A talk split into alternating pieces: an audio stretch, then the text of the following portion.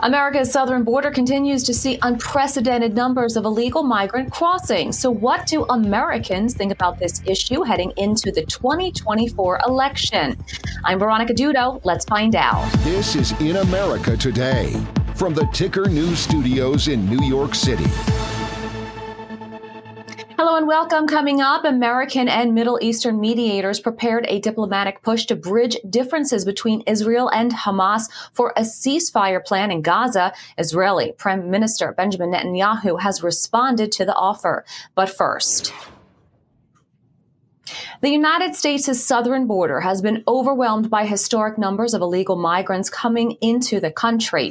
In 2023, U.S. Customs and Border Protection says it recorded more than 2.4 million encounters at the southwest border and more than 3.2 million encounters nationwide. This includes 169 individuals on the terrorist watch list who were apprehended attempting to enter the country illegally, and at least 1.7 million known gotaways who have evaded apprehension since 2021. For more, we're joined by Dustin Olson, a political strategist and pollster with American Pulse Research Polling. Hi, Dustin. Thanks so much for your time today. It's great to be here, Veronica. So, first, a few months ago, FBI Director Christopher Wray testified publicly on Capitol Hill, and he told lawmakers that the number of illegal immigrants evading Border Patrol agents and escaping into the country is a source of great concern for the agency. What are Americans yep. saying about the southern border being exploited by enemies? Yeah, so in, in our polling, this is by far the number one issue for Americans. We actually have tested on a couple of things related to this, on all the issues that are in this new border security, Ukraine, Israel, Taiwan piece of legislation. Uh, voters actually rank border security as the number one that they care about. Additionally, as far as what you, are talking about, uh, people on the terrorist watch list. This is something that we, we addressed in our survey. We actually asked people, and I'll read it to you directly. Um, do they believe if uh, drug cartels, terrorists, exploiting the, the vulnerabilities at the southern border for things like fentanyl, uh, dr- drug trafficking, uh, human trafficking, and the like. 64% said that absolutely, and about 48% said uh, very strongly so that they were concerned about that. I actually do believe that this has become one of the biggest vulnerabilities in the country. How are voters reacting to President Joe Biden's broken border? Well, so this is this is interesting. We've been tracking the the president's overall job approval, and um, most of last year it actually tracked with his um, economic disapproval. So, you know, how much people disapproved of him on the economy is how much they disapprove of him overall.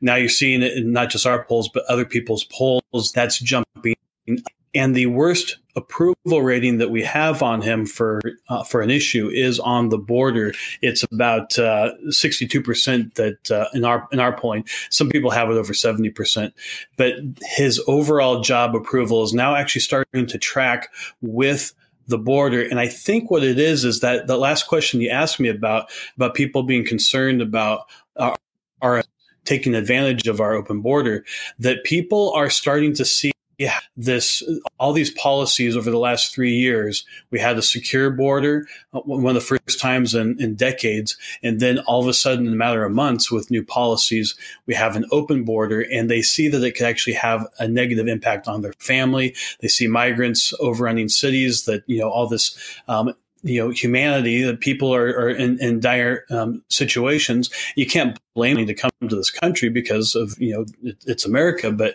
um, you're seeing cities really not able to deal with it. And so people are starting to see that this is having a direct impact on them.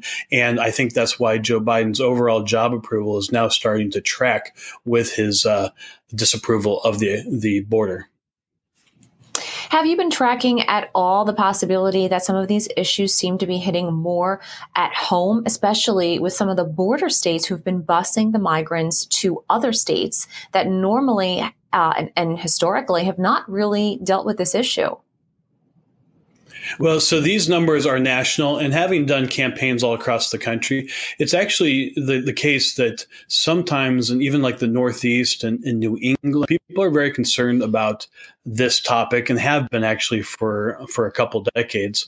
Um, actually in a, a, campaign I did in the in around 2007 in Massachusetts of all places, uh, the border was actually the number one issue there. So it's been an issue for a long time. People are fed up. They they have lost a lot of trust in the government's ability to do it, uh, do anything with it. And one of the things that I think that uh, uh, is really important to people is that we actually just deal with the border and not all of these issues in one big, huge omnibus spending we know has a lot of different pork in it that's not really intended for the purpose of border security. It's about a lot of other things.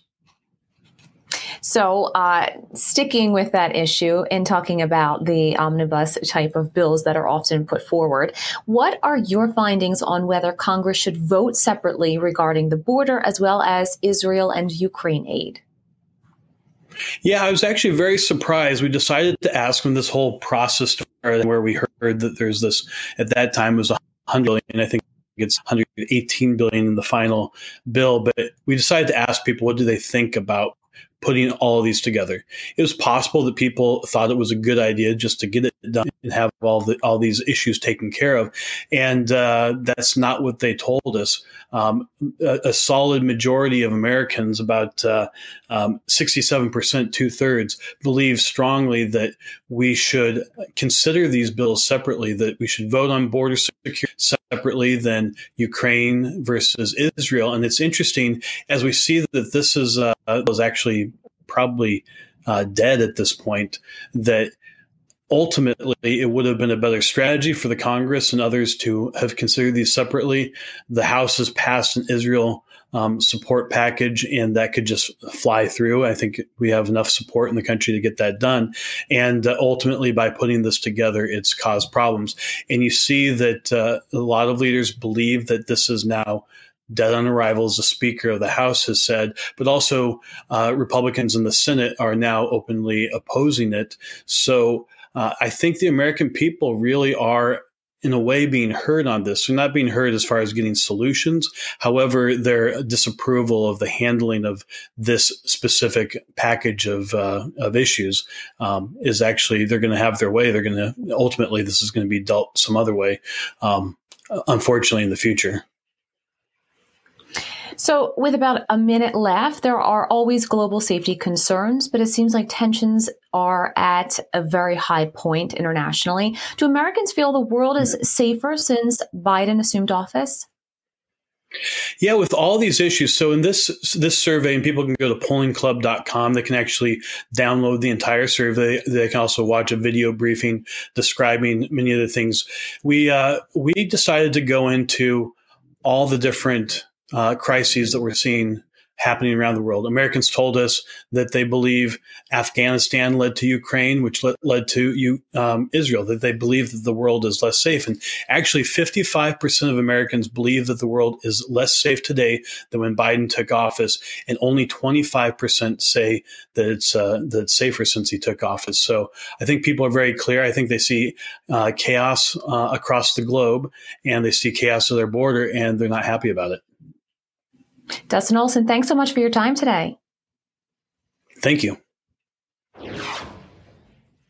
American and Middle Eastern mediators prepared a diplomatic push to bridge differences between Israel and Hamas on a ceasefire plan for Gaza. However, Israeli Prime Minister Benjamin Netanyahu said total victory in Gaza was within reach and rejected the latest offer. U.S. Secretary of State Antony Blinken is set to be in Israel on Wednesday to discuss the next steps in a ceasefire plan for Gaza after Hamas gave what it called a positive response to the proposal the evening before. There's still a lot of work to be done, but we continue to believe that an agreement is possible and indeed essential. Blinken was speaking in Qatar during a lightning tour of the Middle East. US, Qatari, and Egyptian mediators are preparing a diplomatic push to bridge differences between Israel and Hamas on the proposed truce that includes the release of the remaining hostages held in Gaza. That offers the, the prospect of extended calm, hostages out, more assistance in. Uh, that would clearly be beneficial to everyone, uh, and I think that offers the best path forward. But uh, there's a lot of work to be done to uh, to achieve it. Hamas replied on Tuesday to the framework drawn up more than a week ago by US and Israeli spy chiefs at a meeting with the Egyptians and Qataris. In a statement later, Hamas said it responded in a positive spirit to ensure, quote, a comprehensive and complete ceasefire, ending the aggression against our people, ensuring relief, shelter, and reconstruction, lifting the siege on the Gaza Strip, and achieving a prisoner swap.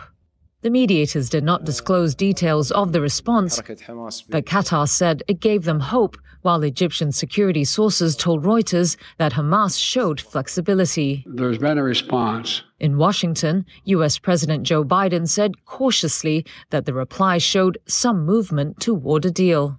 Sources close to the talks have said the truce would last at least 40 days, during this time, Gaza's militants would free the remaining civilian hostages taken during the deadly cross border attack into Israel on October the 7th. In the next phases, they would hand over soldiers and dead bodies of hostages in return for releases of Palestinians imprisoned in Israel. The truce would also increase the flow of food and other aid to Gaza's desperate civilians. The Israeli Prime Minister's office said late on Tuesday the details of Hamas's response were being, quote, thoroughly evaluated by the officials involved in the negotiations.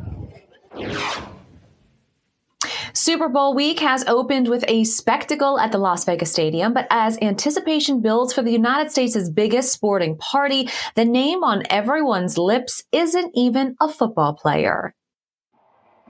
Super Bowl week opened on Monday night with a spectacle at the Las Vegas Allegiant Stadium. But as anticipation builds for the United States' biggest sporting party, the name on everyone's lips isn't even a football player. It's one of their girlfriends, pop superstar Taylor Swift, whose clout could make this the most watched Super Bowl show ever. Performers flooded the infield while more than 23,000 fans filled the stands, waving flags and placards. The defending Kansas City Chiefs take on the San Francisco 49ers for the cherished Vince Lombardi Trophy on Sunday. As boos rained down from the stands from 49ers fans, Chief tight end Travis Kelce took questions from reporters. Many of the questions were focused on Kelce's partner Swift, who made history at the Grammys when she won her fourth Album of the Year award. She's unbelievable. She's uh, she's rewriting the history books herself. Uh, I told her I'll have to hold up my end of the bargain and come home some hardware too. During his annual State of Football address earlier on Monday, National Football League Commissioner Roger Goodell called the Taylor Swift effect a positive for the league. Stay with us, more ticker coming up.